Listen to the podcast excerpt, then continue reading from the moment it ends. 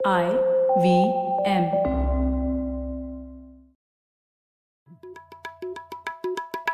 भाई हम हिंदुस्तानियों को बतियाना बड़ा पसंद है। बंगाली में अड्डा उड़िया में खोटी कन्नड़ा में हरटे और हिंदी में पुलियाबाजी। इस कला के लिए हमारी हर भाषा में एक शब्द है। तो प्रणय और मैं तो अक्सर मिलकर पुलियाबाजी करते ही रहते हैं। हमने सोचा कि आपको भी इसमें शामिल कर लिया जाए। तो आइए प्रणय और सौरभ के साथ करते हैं पुलियाबाजी। गुड मॉर्निंग ख्याति क्या हाल है? बस मैं बढ़िया हूँ। आप कैसे हैं? बस आज तो हम दोनों ही हैं। प्रणय ने छुट्टी मार ली है। घूम फिर रहा है इधर उधर वो। तो आज किस टॉपिक पे हम डिस्कस करने वाले हैं? हाँ तो हाँ आज हम प्रणय को तो मिस करेंगे, लेकिन आज हम क्या टॉपिक करने वाले हैं? हम बात करने वाले। तो पिछली बार हमने विमेंस डे के वजह से हमने बात करी थी कॉन्स्टिट्यूशन में जो महिलाएँ शामिल हुई थी उनके बारे में।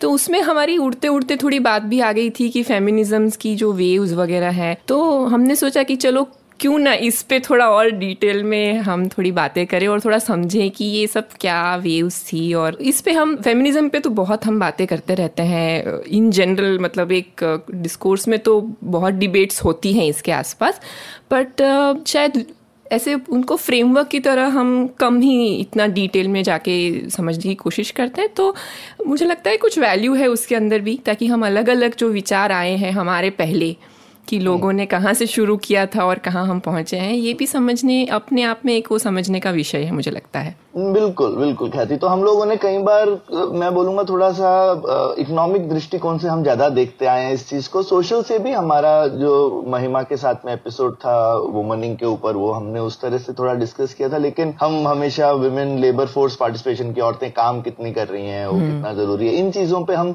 ज़्यादा फोकस करते हैं। लेकिन फेमिनिज्म एज ए टॉपिक और फेमिनिज्म एज ए मूवमेंट किस तरह से इवॉल्व हुई है वगैरह मतलब मुझे भी उत्सुकता है, पिछली बार तुमने इस बारे में डिस्कस किया था तो मेरे को ही खुद जागरूकता हो रही थी कि भाई ये किस तरह से हुआ है।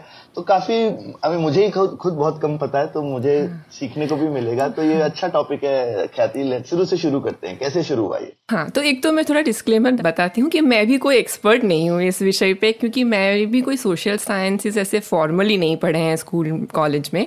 तो लेकिन मुझे इंटरेस्ट है इस विषय में। मैं अपने आप को फेमिनिस्ट बुलाती हूँ तो ठीक है। तो मुझे लगता है कि मैं इस सब में इंटरेस्टेड हूँ इसलिए मैं उसके बारे में पढ़ती हूँ तो मुझे जिज्ञासा है और उस जिज्ञासा में से जो मैंने पता किया है, जो मैं समझा है, वो मैं शेयर करूँगी।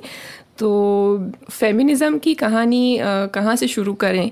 तो अब पहली फेमिनिस्ट महिला कौन सी थी ये तो बोलना बहुत मुश्किल होगा। आई एम श्योर मतलब सदियों से जब से समाज बना है तो सम, बहुत सारी महिलाओं ने भी बहुत बड़ा योगदान सब में अलग अलग जगह पे दिया ही था। हमारे यहाँ पे भी जैसे स्कॉलर थी एक गार्गी जिसकी हमेशा बात होती है। तो ऐसे तो बहुत महिलाएँ थी बट अभी मॉडर्न टाइम्स में पहली फेमिनिस्ट राइटिंग के थ्रू अपनी बात कहने वाली अगर हम किसी महिला को आज एक्नॉलेज करते हैं तो उनका नाम है मैरी वॉलस्टोन क्राफ्ट। ठीक है। अब ये जो महिला थी वो 1792 में अ, मतलब जो ऑलमोस्ट ये एनलाइटमेंट एरा का टाइम है जहाँ पे वो रूजो वगैरह की बातों को वो उनके साथ वो डिबेट कर रही थी। उनके जो बातें थी उनके सामने वो अपने पक्ष रख रही थी ठीक है। तो मैरी वॉलस्टोन क्राफ्ट का एक बहुत ही इंपॉर्टेंट राइटिंग है जो फेमिनिस्ट राइटिंग में सबसे पहला राइटिंग माना जाता है वो था vindication of the rights of woman ठीक है। अब हाँ और मैरी वॉलस्टोन क्राफ्ट की आपको डिटेल में और पढ़ने की मुझे लगता है ज़रूरत है। मैंने भी बहुत डिटेल में नहीं पढ़ा है पर मुझे जितना समझ में आया मुझे लगता है कि और ये बहुत इंटरेस्टिंग महिला थी क्योंकि वो एनलाइटमेंट टाइम के थिंकर्स से वो प्रभावित थी तो उनकी भाषा बोल रही थी वो रीजनिंग की भाषा बोल रही थी। उन्होंने पहला अपना एक इंपॉर्टेंट काम किया था जिसमें उन्होंने एक रिप्लाई किया था एडमंड बर्क ने कुछ ऐसे लिखा था। उसको रिप्लाई करते हुए उनका पहला एक इंपॉर्टेंट ऐसे था vindication of the rights of man ठीक है तो वो पहले वुमेन से शुरू नहीं किया था उन्होंने मैन के बारे में जिसमें वो बोल रही थी कि, अरे, तुम जो ये इतनी सारी बातें कर रहे हो, लेकिन ये सब तुम्हारी बातें ऐसे प्रिविलेज्ड मैन और अपर क्लास मैन के प्रिविलेज के आसपास है। तुम कॉमन मैन की बात कहाँ कर रहे हो? वहाँ से वो अपनी बातें शुरू करती है, वहाँ से उनकी डिबेट शुरू होती है। वो बड़ा एक इंपॉर्टेंट लेख लिखने के बाद वो एक और एक लेख लिखती है the vindication of rights of women जिसमें वो बोलती है कि, क्योंकि वो फ़र्स्ट प्रिंसिपल से शुरू कर रही है, वही भाषा बोल रही है तो बोलती है कि जो रीजनिंग की कैपेसिटी है, वो औरतों की और मर्दों से कोई कम नहीं है। वहाँ से वो अपनी आर्ग्यूमेंट शुरू करती है और उसने मतलब आज आप, मुझे लगता है बहुत ही टाइमलेस टाइप का वो उनका राइटिंग था कि आज भी हम पढ़ेंगे तो हम उनकी बहुत सारी बातों से अग्री करेंगे या हम उसके साथ वास्ता रखेंगे कि हाँ ये जो कह रही थी तो वो सही है। तो वो आर्ग्यू कर रही थी कि औरतों को भी वैसा ही एजुकेशन मिलना चाहिए जैसे कि लड़कों को मिल रहा है वगैरह वगैरह। तो ये सब उनकी बातें हो रही थी और वो बोल रही थी कि अगर हमारे सोसाइटी में ये पर्पस है, हर इंसान का पोटेंशियल को आगे बढ़ाया जाए तो वुमेन का पूरा पोटेंशियल तक वो काम कर पाए और अपनी सोसाइटी में ऐड कर पाए वो तो पूरे सोसाइटी के लिए अच्छा है तो ये मतलब तो इस प्रकार का ये बहुत ही रीजनिंग बेस्ड उनकी बातें थी तो तो और और शायद उस समय सबसे ज़्यादा मूवमेंट जो रहा होगा मैं गैस ही कर रहा हूँ और जितना मैंने थोड़ा बहुत पढ़ा है ज़्यादातर एजुकेशन से रिलेटेड था कि भाई एजुकेशन हाँ. में हमको पहले हक दो और शायद हाँ. उसके बाद था कि काम का हक भी दो पर पहले शायद सबसे पहले था कि भाई पढ़ने का हक तो मिलना चाहिए क्योंकि मैं कहते कुछ अमीर लोग तो घर पे पढ़ लेते थे होम ट्यूटरिंग वगैरह होती थी तो घर में हम्म। पढ़ा लिया बच्चों को। लेकिन उसके अलावा कोई महिलाओं के लिए पढ़ाई का कोई अवसर नहीं था हाँ और जो महिलाओं के लिए भी पढ़ाई का अवसर था उसमें भी उनको घरेलू चीज़ें सिखाई जाती थी कि भाई तुम हम्म। ऐसे रहो वैसे रहो टाइप का उनको लगता था कि वो घर का डोमेन में ही उनको रहना चाहिए तो कैसे ड्रेसअप होना है कैसे यू हाँ। नो ये सब चीज़ें एम्ब्रॉयडरी करनी है ये सब सिखाई जाती थी तब उस समय में तो वो उसके अगेंस्ट आर्ग्यू करी थी कि तुम उनको इनको भी मैथ कढ़ाई सिखाओगे मतलब हाँ बाकी हाँ। वो भी हाँ बिल्कुल और उस टाइम तक मेरे ख्याल से एडा लवलेस वगैरह जैसे मैथमेटिशियन और भी एक दो हो गई थी लेकिन अपवाद में। हाँ, घर में कहीं किसी ने गलती से किसी किसी ने सिखा दिया तो हाँ, फिर वो टैलेंटेड हो गए वन ऑन वन हाँ सो वैसे ही सारी महिलाएँ आ रही थी कि जिनके घर से कुछ मिला था तो ऐसी कुछ पेंटर्स होंगी जिनके फादर पेंटर थे तो इसलिए वो एक क्योंकि उसको घर में सीखने को मिल गया था। तो जिनको अपॉर्चुनिटी मिल रही थी वो कर रही थी चीज़ें। फिर तो बट यहाँ से वेव जो बोलते हैं ना फ़र्स्ट वेव ऑफ़ फेमिनिज्म ऐसे middle of the nineteen century eighteen fifties के आसपास से एक प्रॉपर ऑर्गेनाइज मूवमेंट की तरह बनती है जहाँ ज़्यादा औरतें बात करना शुरू करती हैं कि हमें पढ़ने का भी मौका दिया जाए और हमें वोटिंग राइट्स भी दी जाए। ये वेस्ट की बात है। ज़्यादातर ये पूरा फ्रेमवर्क वेस्ट के फेमिनिज्म को ध्यान में लेते हुए रखा है। हम थोड़ा इंडिया का भी डिस्कस करेंगे लेकिन हम इंडिया में एकदम ट्रांसपोर्ट नहीं कर सकते ना क्योंकि हमारा तो थोड़ा सा लाइन टाइम लाइन अलग चल रहा था हम्म। पर तो वहाँ पे वो प्रॉपर्टी राइट्स की बात करना शुरू करती है कि हमें प्रॉपर्टी राइट्स भी दीजिए और हमें वोटिंग राइट्स भी दीजिए तो एक प्रॉपर जो सफरेज मूवमेंट हम सुनते हाँ, हैं सफरागेट्स तो, जिनको बोलते हैं हाँ राइट राइट तो, वो तो हाँ और वो तो बहुत ही मतलब दमदार औरतें थी मतलब लड़ाई झगड़ा बम वम फोड़ लेती थी राइट तो हाँ, क्रांतिकारी टाइप औरतें थी जिन्होंने हाँ, तो उसमें दो दो टाइप की थी उसमें हाँ। एक सफराजिस्ट भी थी जो तो उसमें थोड़ा है पर वो सफराजेट्स जो आप बोल रहे हैं ना क्रांतिकारी टाइप हम्म। की वो एक स्ट्रीम थी पर वो स्ट्रीम अच्छा। थी जो बहुत वोकल थी और जनरली जैसे दिमाग में पहले हो ही आती है और हम्म। क्योंकि वो उन्होंने अपने आप को बहुत विजुअली दिखाने की कोशिश की। वो एक अलग प्रकार के कपड़े पहनती थी ताकि वो अपने मतलब अपना प्रोपोगंडा के लिए अच्छे से पोस्टर वोस्टर बनाती थी ताकि अपना मैसेज दूर तक पहुँचा पाए अटेंशन ग्रैब कर पाए। उस ज़माने में तो सोशल मीडिया नहीं था तो। ऐसे ही। तो जैसे कि उन्होंने एक बहुत बड़ा इंसिडेंट है कि डर्बी डर्बी का एक 1913 में एक डर्बी चल रही थी जहाँ पे किंग जॉर्ज का घोड़ा दौड़ने वाला था। तो एक सफरजेट महिला उस घोड़े के बीच में आ जाती है। वो खुद अच्छा। उसमें मर जाती है उस प्रोसेस में। अब वो पता नहीं है कि वो मर मतलब उनका इंटेंशन एग्जैक्टली क्या था लेकिन वो उसके बाद उससे एक डिबेट बन जाता है कि सफरजेट का जो उनका कॉज है उस पर बहुत स्पॉटलाइट आ जाती है अच्छा। इस पर्टिकुलर इंसिडेंट के बाद। शायद वो उनका फ्लैग वहाँ लगाना चाहती थी। मतलब ये सब डिबेट का विषय है वी डोंट नो कि उनको एक्चुअली क्या उनका पॉइंट ऑफ़ व्यू क्या था उस समय। बट ऐसी चीज़ें होती है। पर ये सब होने के बाद उनको मिलता है वहाँ पे वोटिंग राइट्स वगैरह मिलते हैं ये सब धीरे धीरे ओपन होता है। उस समय और, थोड़ी और मैं कहूँगा कि उसकी ठीक है हम बोलते हैं कि ठीक है वो वेस्ट का है लेकिन उन्होंने इतना लड़के लिया मेरे को लगता है उसकी वजह से बाकी लोगों के लिए आसान हुआ ना। बिल्कुल है ना बिल्कुल। तो जो पहले जो भी करता उनको उतना लड़के लेना पड़ता है जैसे हाँ। हिंदुस्तान हाँ। में बिना लड़ाई झगड़े के हो गया क्योंकि हिंदुस्तान में लोगों को लगा कि ये तो होना ही चाहिए हाँ। एटलीस्ट जो एलिट था बाकी हाँ। लोगों हमारी सोसाइटी में तो इतना नहीं था पर हमने तो ऐसा सवाल भी नहीं पूछा भाई सबको वोटिंग मिलना चाहिए सबको बराबर मिलना चाहिए लेकिन मुझे लगता है इसके पीछे एक इंस्पिरेशन था उन महिलाओं का जिन्होंने ये लड़के ये राइट लिया हुआ था ऑलरेडी इंग्लैंड में बिल्कुल। तो ये उन्होंने डिबेट ये सारी लिख के पढ़ के बोल के ये सबसे उन्होंने ये पूरा द्वंद्व खेल लिया था। फिर। लोगों ने एक्सेप्ट कर लिया। और हमारे यहाँ पे क्या हुआ कि उसी टाइम पे हम हमारे यहाँ पे हम कह सकते हैं कि शुरुआत फेमिनिज्म की मर्दों ने की। मतलब क्योंकि मर्दों के पास पावर थी ना ज़्यादा। तो उनको समझ में आ रहा था कि भाई ये तो हम सती वती कर रहे हैं हम अपनी औरतों को पढ़ा नहीं रहे हैं वगैरह। तो उनको जेन्यूनली समझ में आया कि ये तो गलत चीज़ें हैं तो ठीक करनी चाहिए। तो हमारी शायद फेमिनिस्ट मूवमेंट थोड़ी वहाँ से शुरू हुई। फिर उसमें और औरतें जुड़ गई क्योंकि उनके पास थोड़ा पहले तो शुरू में कुछ तो आना चाहिए ना तभी तो आप शुरू कर सकते हो। तो फिर सावित्री बाई फूले आती है जो अपनी पहली स्कूल खोलती है 1948 के आसपास। हमारे यहाँ पे फेमिनिस्ट राइटिंग में ना एक जो सबसे पहली भारत में भारतीय महिला जिनकी फेमिनिस्ट राइटिंग पढ़ने लायक है वो है ताराबाई शिंदे करके अच्छा। एक मराठा महिला थी ठीक है? तो उन्होंने उनकी जो एक बहुत ही चोटदार एक राइटिंग है जो उन्होंने 1882 में लिखी थी। रे, जिसमें और मराठी में लिखी थी उसका नाम है स्त्री पुरुष तुलना। ठीक है? सीधा एकदम सीधा सीधा। सीधा सीधा।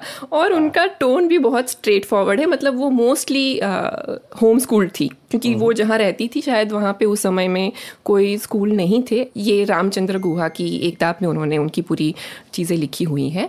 तो मोस्टली वो शायद होम स्कूल थी और तो वो लिख रही थी और उनकी भाषा एकदम ही डायरेक्ट है। तो एक्चुअली मराठी में है पर उनका टोन मैं बताऊँगी कि उनका टोन किस तरह का है। उनका थोड़ा टोन इस तरह है कि अच्छा तुम मर्दों को लगता है कि हमारे और, औरतों में तो कोई दिमाग ही नहीं है पर तुम्हारे पास तो दिमाग बहुत है तो हमने देख लिया तुमने क्या गुल खिला लिए तुम्हारे दिमाग से? तो उनकी एकदम ही मतलब सरकाजम से भरी। अब मराठी में पढ़ेंगे तो ज़्यादा समझ में आएगा कि वो क्या टोन है बट हाँ। तो तो ये एक उनकी इंटरेस्टिंग राइटिंग है जो और किसी ने उठाकर बैन वैन नहीं करी ना वो बुक उस टाइम हाँ शायद तो नहीं हुई थी अब मुझे एग्जैक्टली exactly नहीं पता कि उसका कैसे रिसीव किया गया था। बहुत सारी जैसे मैरी वॉल्स्टन क्राफ्ट की भी ना ये राइटिंग शुरू में बहुत ज़्यादा लोगों ने उसको एक्नॉलेज नहीं किया था। मतलब ऐसा नहीं कि उसने लिख दिया तो दुनिया बदल गई। हाँ। तो काफ़ी बार कोई लिख के चला जाता है फिर और लोग आके पढ़ते हैं फिर उसको एक्नॉलेज करते हैं उससे इंस्पायर होते हैं उसको आगे बढ़ाते हैं। तो ये सब भी होता उस है। टाइम पे तो हो सकता है किसी ने हल्के में ले लियो कि कोई बोल रही है तो बोलने दो ऐसा। हाँ ऐसा भी हो जाता है हाँ। तो ये है। तो ये सब चीज़ें होती और हमारे यहाँ पे 1920s में हम कह सकते हैं कि भारत में एक प्रॉपर ऑर्गेनाइज मूवमेंट शुरू हुई जहाँ पे सारी महिलाएँ ये जो लास्ट टाइम प्रणय हमें बता रहे थे ना कि ऑल इंडिया विमेंस कॉन्फ्रेंस हाँ, हाँ जहाँ पे सारी महिलाएँ थे, इकट्ठा करके वो बात करने की कोशिश करी थी। तो उसमें भी मेन पॉइंट ऑफ़ व्यू उनका यही था कि एजुकेशन को आगे बढ़ाया जाए और उन्होंने ये समझ लिया था एजुकेशन तब तक नहीं बढ़ेगा जब तक हम चाइल्ड मैरिज को नहीं रोकेंगे। तो चाइल्ड मैरिज उनके साथ एक ऑर्गेनिकली वो मुद्दा जुड़ गया ठीक है? थोड़ा ऑर्गेनिकली वो ये चीज़ें भी काफ़ी कहीं कहीं पे आप उनकी स्पीचेस पढ़ो तो ये भी सुनाई देता है कि वो बोलती हैं कि जो लोअर कास्ट का क्वेश्चन है दलित का क्वेश्चन ये सब भी जुड़े हुए हैं कि सारे जो क्लासेस का क्वेश्चन भी फेमिनिज्म से जुड़ा हुआ है वो ऐसे एक्नॉलेज करती है कि वो उनको अपना कॉमरेड मानती है ये सारी इसमें पर क्योंकि ऐसे कैसे बेसिकली उन्होंने वो जिसको आजकल हम ऐसे दलित शोषित समाज बोलते हैं तो उनको लगा कि हम भी शोषित समाज में ही आते हैं ऐसा उनका मानना हो गया। हाँ हाँ। कि कि अगर आप कि अगर आप महिला हैं तो भले ही आप प्रिविलेज कास्ट की भी हों या उसकी हों लेकिन आपका दर्जा तो कम ही है तो आ, तो वो अपने आप को ज़्यादा एसोसिएट बाकी शोषित लोगों से कर रही थी। तो लेकिन इसमें जो शोषित महिलाएँ सही में दलित महिला होगी वो नहीं बोलती थी अरे तुम अपर कास्ट महिला हो के क्या मेरे से कंपेयर कर रही हो? तुम्हारे पास तो बहुत कुछ है। हाँ, वहाँ तक- आपस में नहीं है ऐसा क्या? वहाँ तक नहीं पहुँचा था। तो शुरू में तो सिर्फ़ क्योंकि ये तो बस शुरुआत है ना चीज़ों की तो सब कुछ first wave is more more of an assertion कि अच्छा। ठीक है ये चीज़ें चाहिए हमें ये होनी चाहिए। इतना मैन विमेन का ना वो वो भी नहीं था। एक कि ऐसे झगड़ा भी नहीं था उसके अंदर कि आई थिंक उन्होंने एक्सेप्ट करा था इस चीज़ को कि भाई ठीक है औरतों की अलग टाइप की चीज़ें औरतें काम करेंगी या उनके अलग इंटरेस्ट हैं और पुरुषों के अलग इंटरेस्ट है and that is okay and you know but फिर उसके साथ भी औरतों को अच्छा एजुकेशन मिलना चाहिए। उस टाइप का एक थोड़ा पॉजिटिव नोट था उसके अंदर। ऐसे कुछ ज़्यादा क्लैशेस इतने ज़्यादा तो नहीं दिखाई देते हैं। हाँ ठीक है। ज़्यादा से ज़्यादा कहीं ताना मार दिया ताराबाई शिंदे की तरह पर लेकिन झगड़ा वगड़ा नहीं है। हाँ हाँ इस टाइप का था ठीक है और एक्चुअली कि हमको भी जगह दे दो हाँ। than कि भाई हमको तुमसे ऊपर जाना है या हम तुमको धक्का मारेंगे या इस हाँ हाँ। तो तो और इसमें क्योंकि बहुत सारे मैन भी तो फेमिनिस्ट थे क्योंकि बहुत हाँ. सारे मैन भी उनके पार्टनर्स थे ना ये ये कहानी में फ़र्स्ट वेव के उसमें। तो उनके लिए बोल रहे थे वो भी। तो इसलिए एक कैमराडरी थी एक प्रकार की बंधुत्व था ओवरऑल तो उस प्रकार का एक फ्लेवर था उस फेमिनिज्म का। जो फेमिनिज्म बाद में जो आया सेकेंड वेव जो आती है फेमिनिज्म की वो नाइनटीन सिक्सटीज़ के आसपास आती। तो क्या होता है कि ये पहला वेव जहाँ पे दुनिया भर में राइट्स वगैरह मिल रहे थे वो थोड़ा बाद में बीच में थोड़ा ठंडा पड़ जाता है हमारा भी वो आ जाता है क्या बोलते हैं हमारा भी जब फ्रीडम मूवमेंट बन जाता है उसके बाद जब हमें फ्रीडम मिलती है तो नेशन बिल्डिंग पे ध्यान चला जाता है तो इतनी ज़्यादा बात नहीं होती है। इस विषय के ऊपर। नहीं और और हमने एक बहुत बड़ा स्टेप तो ले लिया था ना हिंदी हाँ. मैरिज एक्ट में कि भाई प्रॉपर्टी राइट्स जो बराबर मिलने चाहिए। तो इन चीज़ों को लेकर मेरे ख्याल से बाहर मास मूवमेंट वगैरह हुए। यहाँ पे सिर्फ़ एलिट में ही आदमियों में ही पॉलिटिकल लड़ाई हुई। ज़्यादा उसमें मेरे को लगता है औरतें तो बोल ही नहीं रही थी इधर नेहरू अंबेडकर लड़ाई कर रहे थे हाँ. देना चाहिए।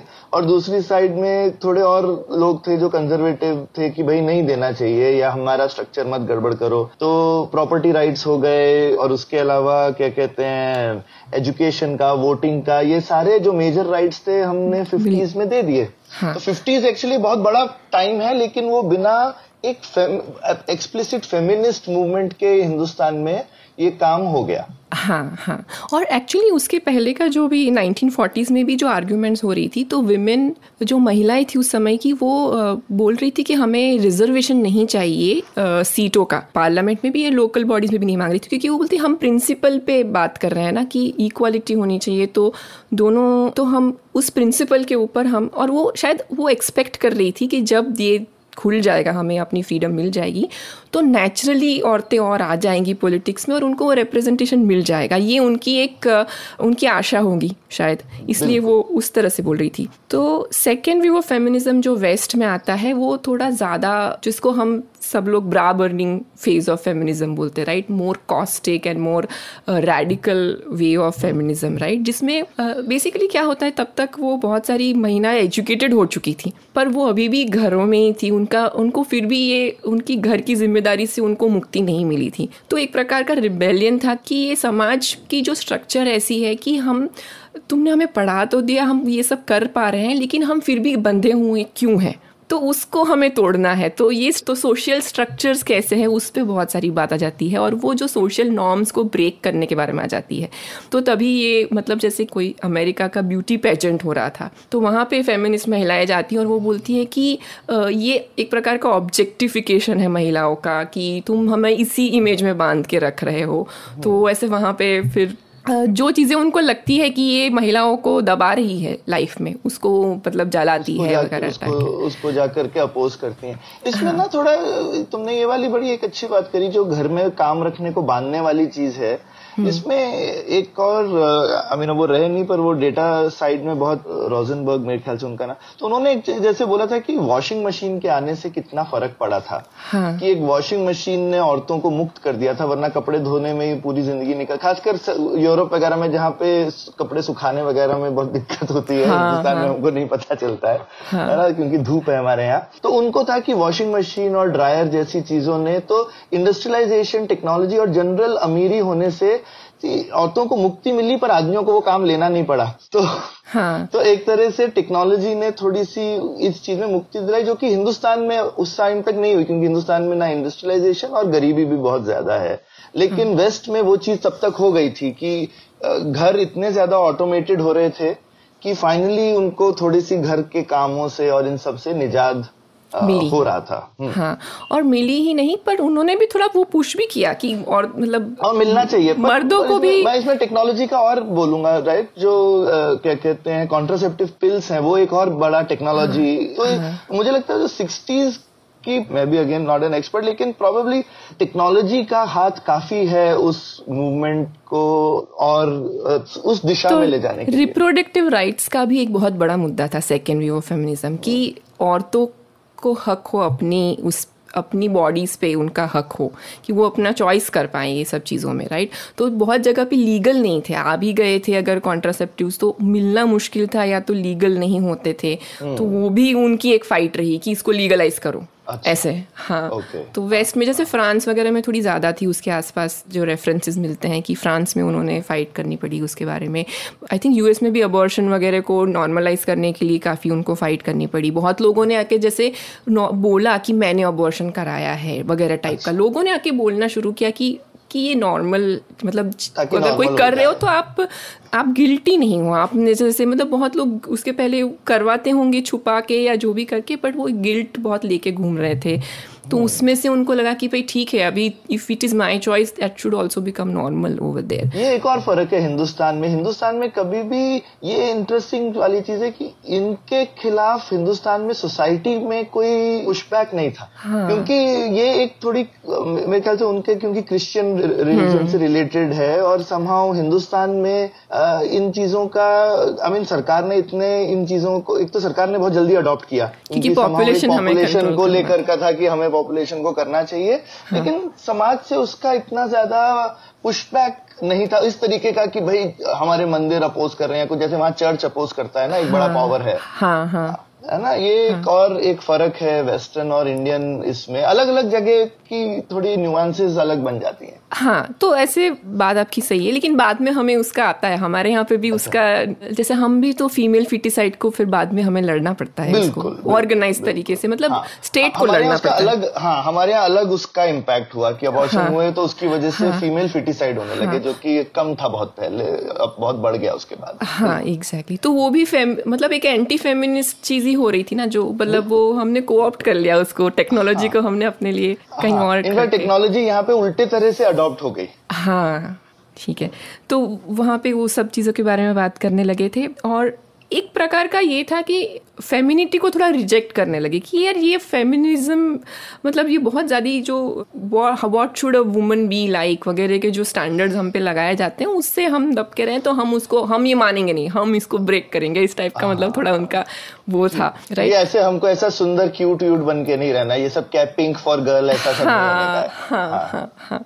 तो फिर नाइन्टीज में ना लेकिन इसके कुछ एक्सेसेस हो गए थोड़ा सा इवन विद इन मतलब और और कुछ औरतों को भी लगा कि नहीं ये स्टैंड मुझे नहीं चाहिए। मतलब मेरा शायद स्टैंड कोई अलग हो सकता है।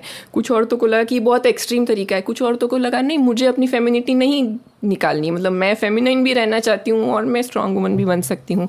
तो थर्ड वेव में थोड़ी उस जो सेकेंड वेव के एक्सेसिस थे उसको काइंड ऑफ़ थोड़ा एड्रेस किया गया कि या तो लोग खुद ही मतलब बात करने लगे कि भाई ये भी तो कर सकते हैं ना ऐसा तो नहीं है कि यही एक फॉर्मूला है। कोई दूसरा भी फॉर्मूला हो सकता है ना स्ट्रांग इंसान बनने का। तो तो उसमें बहुत सारी लोगों ने बोला कि भाई फेमिनिटी को अपना के भी हम गर्ल पावर बेसिकली राइट कि हम उसको रिजेक्ट नहीं कर रहे हैं पर हम उसको हम उसके बाद भी हम अपनी बात कहने की कोशिश करेंगे राइट तो इस प्रकार का एक उसका पुशबैक भी आया और एक पुशबैक आया तो ये कब हुआ चेंज ख्याति? जब मतलब तो एक तरह से एक के बीच में फ़ेज़ आया जब औरतों ने ऐसे बोला भाई हम हम औरत जैसा ही नहीं होना चाहते।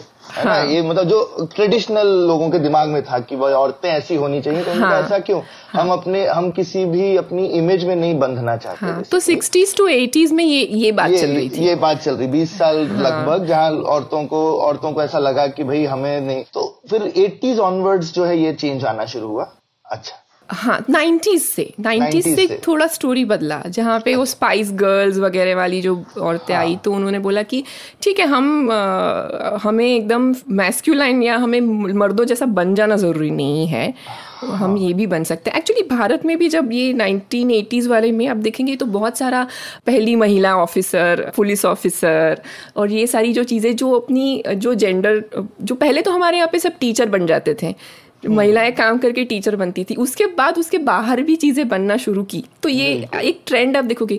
फिर 1970s और 80s की मूवीज़ में भी आप देखोगे एक स्ट्रॉन्ग वुमन का एक पोर्ट्रेल धीरे धीरे बनता है। स्मिता पाटिल और जैसे कि शबाना आजमी वगैरह की कुछ मूवीज़ वगैरह में वो एक अलग पोर्ट्रेल दिखाती हैं जो ट्रेडिशनली हमारी सोसाइटी में जिस तरह से रोल औरतों को दिया जाता था उससे वो थोड़ा डिफरेंट बनाने की कोशिश कर रही होती है।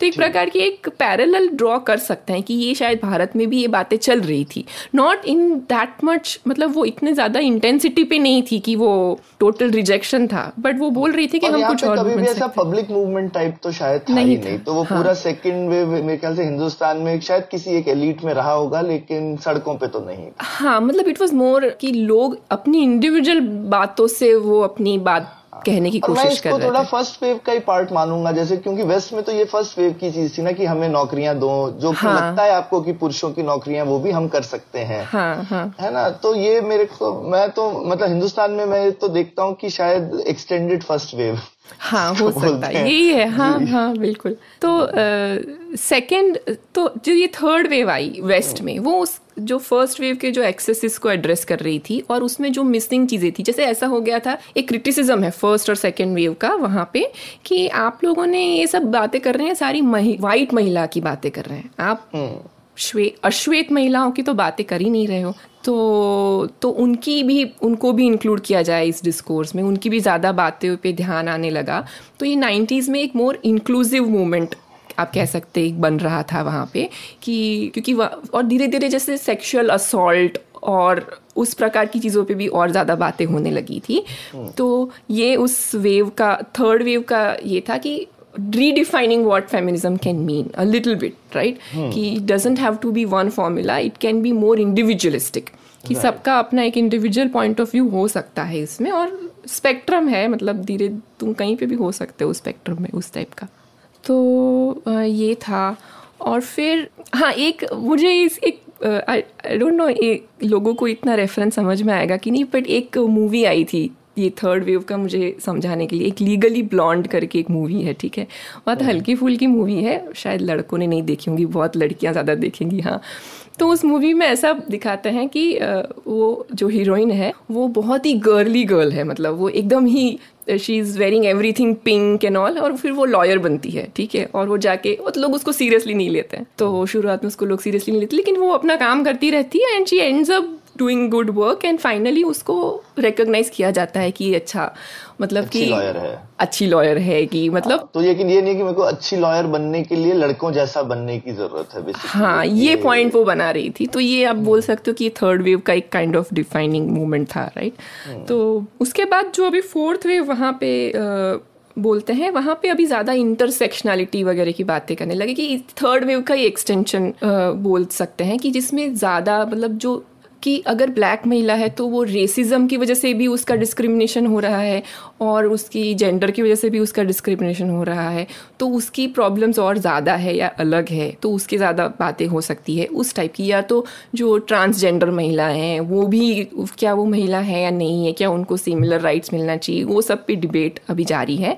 भारत में भी इंटरसेक्शनलिटी पे अभी बात करने लगे हैं, बहुत सारी विमेंस और और उसमें काफ़ी लड़ाई भी है ना मतलब जैसे जेके रॉलिंग आजकल काफ़ी विलन बन गई है, क्योंकि उनको लगता है नहीं तो उसमें भी अलग अलग व्यू पॉइंट हैं। हाँ बहुत सारे व्यू पॉइंट है। और और काफ़ी एक्सट्रीम भी है मतलब लोगों ने एकदम हैरी पॉटर पढ़ना कुछ लोगों ने बंद कर दिया है कि भाई उनके व्यूज़ ऐसे हैं तो हम कैसे उनको एक्सेप्ट हाँ। एक्सेप्ट कर लें? है ना? तो उनका मानना है कि एक बायोलॉजिकल औरत होती है और लोगों का मानना है कि नहीं ये मेरी चॉइस है कि मैं औरत हूँ या नहीं हूँ। हाँ ये सब भी ये है। एक बेसिक. क्रक्स जो है तो तो ये भी ये पर ये और, और ये काफ़ी कुछ मुझे लगता है कि ये ये काफ़ी अभी ठीक है वेस्टर्न वर्ल्ड की ये सब चीज़ें चल रही हैं भरे पेट के दर्शन अलग अलग होते हैं और हर एक अलग अलग लेवल का पेट भरा होता है। पर हिंदुस्तान में मुझे लगता है कभी कभी हमारा अभी भी फ़र्स्ट वेव कहीं मतलब हम तो अभी उसी उसी लेवल पर है सोसाइटी और लेकिन हमारा एलिट कभी कभी जंप करता रहता है। एंड उसमें कंफ्यूजन हो जाता है। तो लीडरशिप जो है इन वे सी लीडरशिप तो एलिट से आती है कि ये भी सच्चाई है। हाँ। ठीक है? तो मुझे लगता है लेकिन कि अगर आपकी लीडरशिप कंफ्यूज है हाँ। आप अपने को क्योंकि हमारी लीडरशिप की ग्लोबल एस्पिरेशन रहती है। उनको लगता है हम तो हम हाँ. हम यूएस के लोगों के साथ कंधे से कंधा मिला के चल रहे हैं ना वो भी एक इक्वालिटी है। एक वो एस्पिरेशन है और दूसरा और दूसरी रियलिटी है आपके समाज की। हम्म। अब ये दोनों के बीच में कुछ त्रिशंकु वाली स्थिति मुझे हाँ, लगती मुझे लगता है हमारी तो सारी वेव्स एक साथ ही चल रही क्योंकि हमारे देश में तो सारे तबके अलग अलग है ना। हाँ। तो एक तबके की जो ट्राइबल महिला है उसको अभी भी एजुकेशन के लिए लड़ना पड़ रहा है। मतलब नॉट कि उसको शायद मिल भी जाएगा लेकिन वो एक अच्छा क्वालिटी एजुकेशन उसकी अपॉर्चुनिटीज़ उतनी होंगी कि नहीं होगी का सवाल है उसकी बात सुनी जा रही है कि नहीं।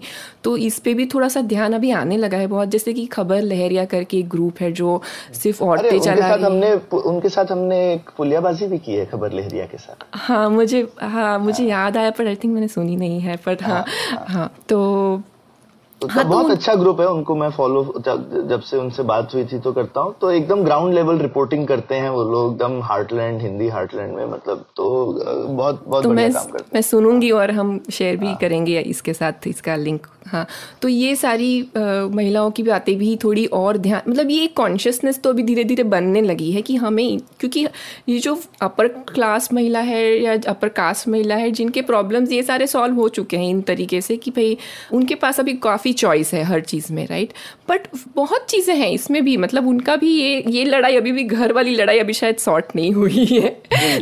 तो ये घर वाली लड़ाई चलती रहती है वहाँ पे भी कि भाई कि घर का अरीना सिर्फ़ मेरा नहीं है ना वो बाकी का भी है।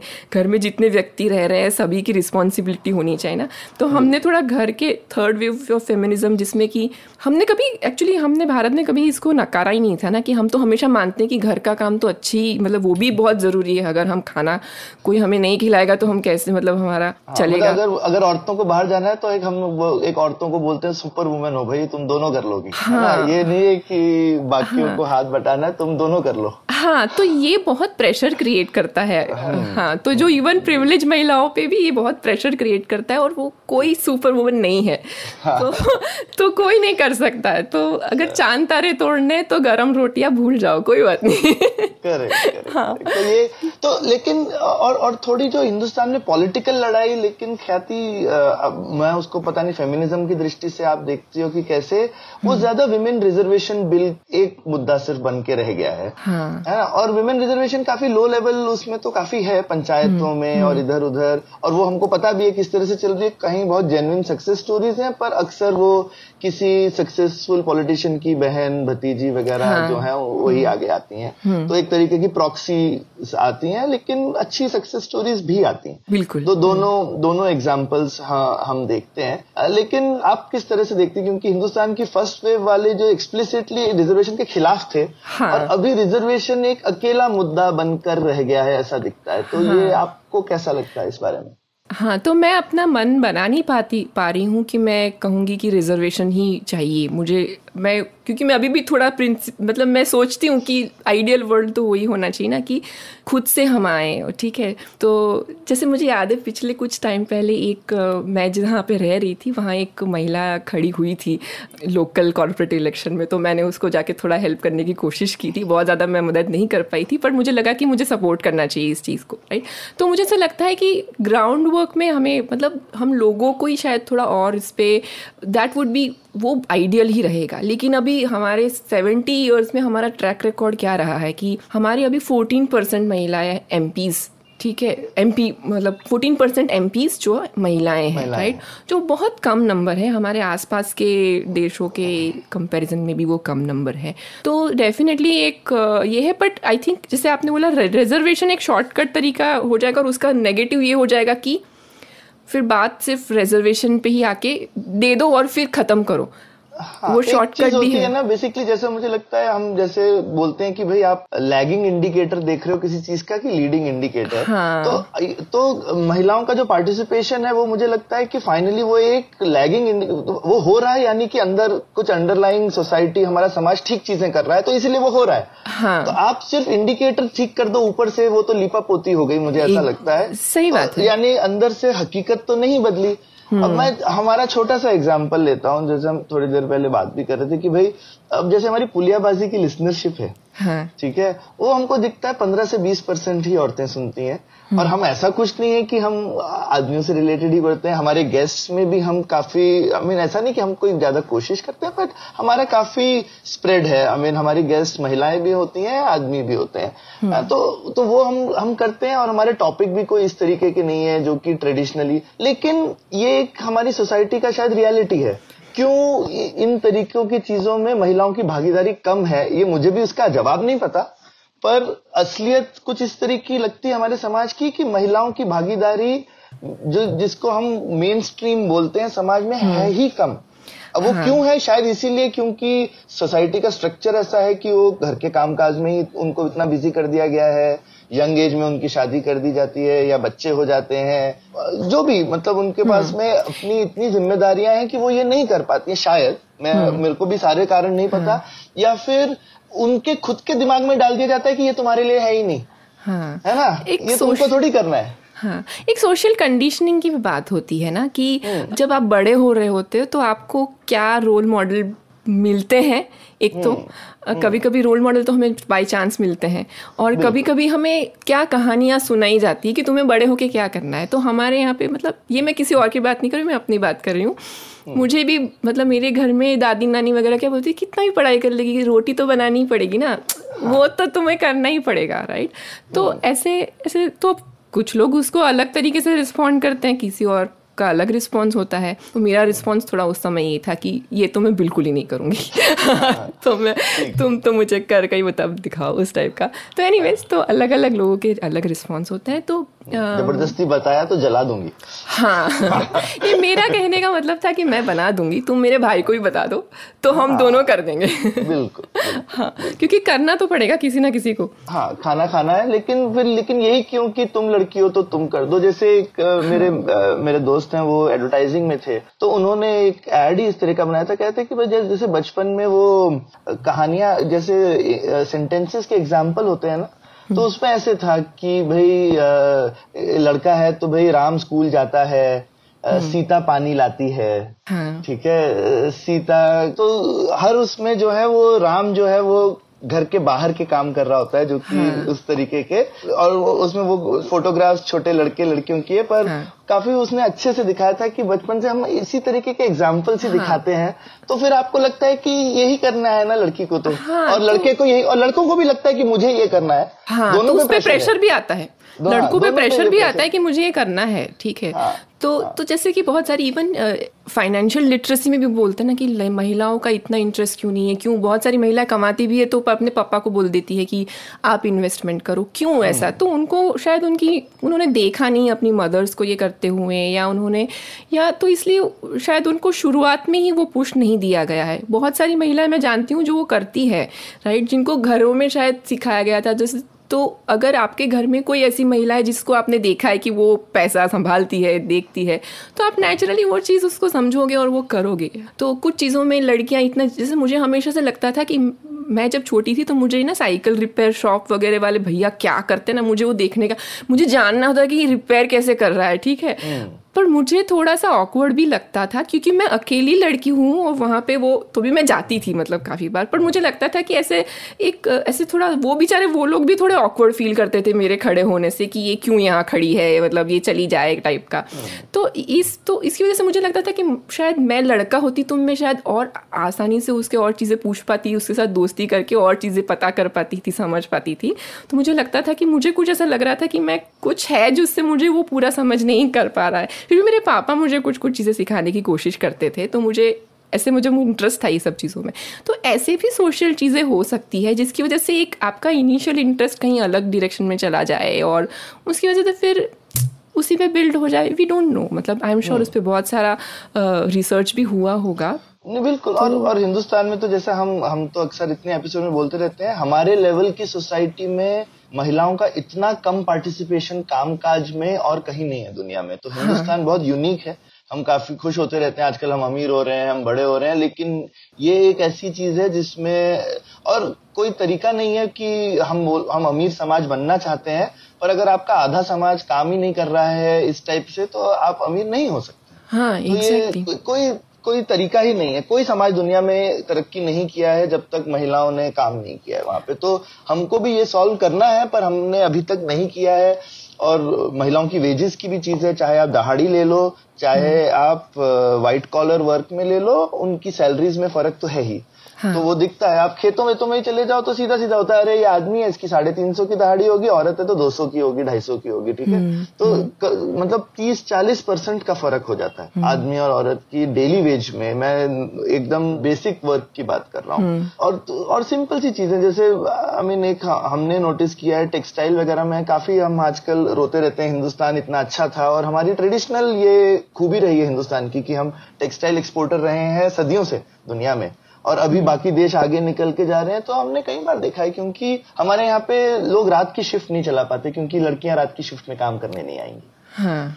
ठीक है लेकिन अब आप एक फैक्ट्री चला रहे हैं जो कि बांग्लादेश में दो शिफ्ट चल रही है वियतनाम में दो शिफ्ट चल रही है हाँ। हिंदुस्तान में सिंगल शिफ्ट चल रही है तो आप कैसे कम्पीट करेंगे हाँ। फिर आप बोलते हैं अरे हम कॉम्पिटेटिव नहीं है ऐसे कंट्री क्या हो रहा है सड़कें अच्छी नहीं कितनी भी अच्छी सड़कें बना लो लेकिन अगर सेम ही चीज़ है अगर आपके एसेट्स का यूटिलाइजेशन फिफ्टी परसेंट है बाकी लोगों से तो हाँ। तो आप कॉम्पिटेटिव नहीं हो सकते और फिफ्टी परसेंट हमारा तो लेबर फोर्स पार्टिसिपेशन जो है वो अभी ट्वेंटी परसेंट से कम चला गया है बिल्कुल विमेन्स लेबर फोर्स बीच में कम हुआ बीच में हाँ। और कम हुआ मतलब बढ़ने हाँ। की जगह तो हिंदुस्तान में एक अलग चीज़ है कि और उसके भी कारण काफ़ी लोग देख रहे हैं पर मुझे तो अभी तक समझ में नहीं आया हमने एक पूरा एपिसोड भी किया था इस पे पर मैं अभी भी थोड़ा कंफ्यूज हूँ कि भाई हाँ। ये ये कैसे हो रहा है कि जब जैसे जैसे हिंदुस्तान थोड़ा अमीर होता है औरतें काम करना बंद कर देती हैं क्योंकि वो मुझे ऐसा मतलब ये तो हम ऐसे बोल नहीं सकते तो मुझे लगता है हमारा पुरुषों का भी लेबर फोर्स पार्टिसिपेशन काफ़ी कम है मतलब फोर्टी फाइव परसेंट ऐसा कुछ है हमारा। हाँ, नहीं वो तो नहीं sorry sorry sorry I may be wrong sorry I overall कम है। इसलिए एवरेज टोटल फोर्टी फाइव के चला ऊपर चला जाता हाँ, है। हाँ ठीक है ठीक है।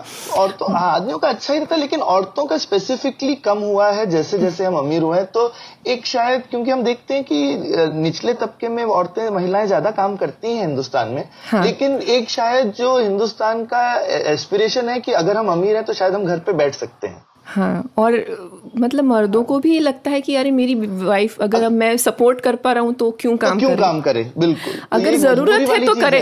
हाँ, ज़रूरत है तो करे। करे। पर ये हाँ. एक शायद अमीरी का वो है कि भाई अगर हम हम अमीर हैं तो फिर हम अफोर्ड कर सकते हैं कि काम ना करें। हम्म, है ना? हम्म। तो ये एक मेरे ख्याल से और ये तो एक सोशल सिग्नलिंग है।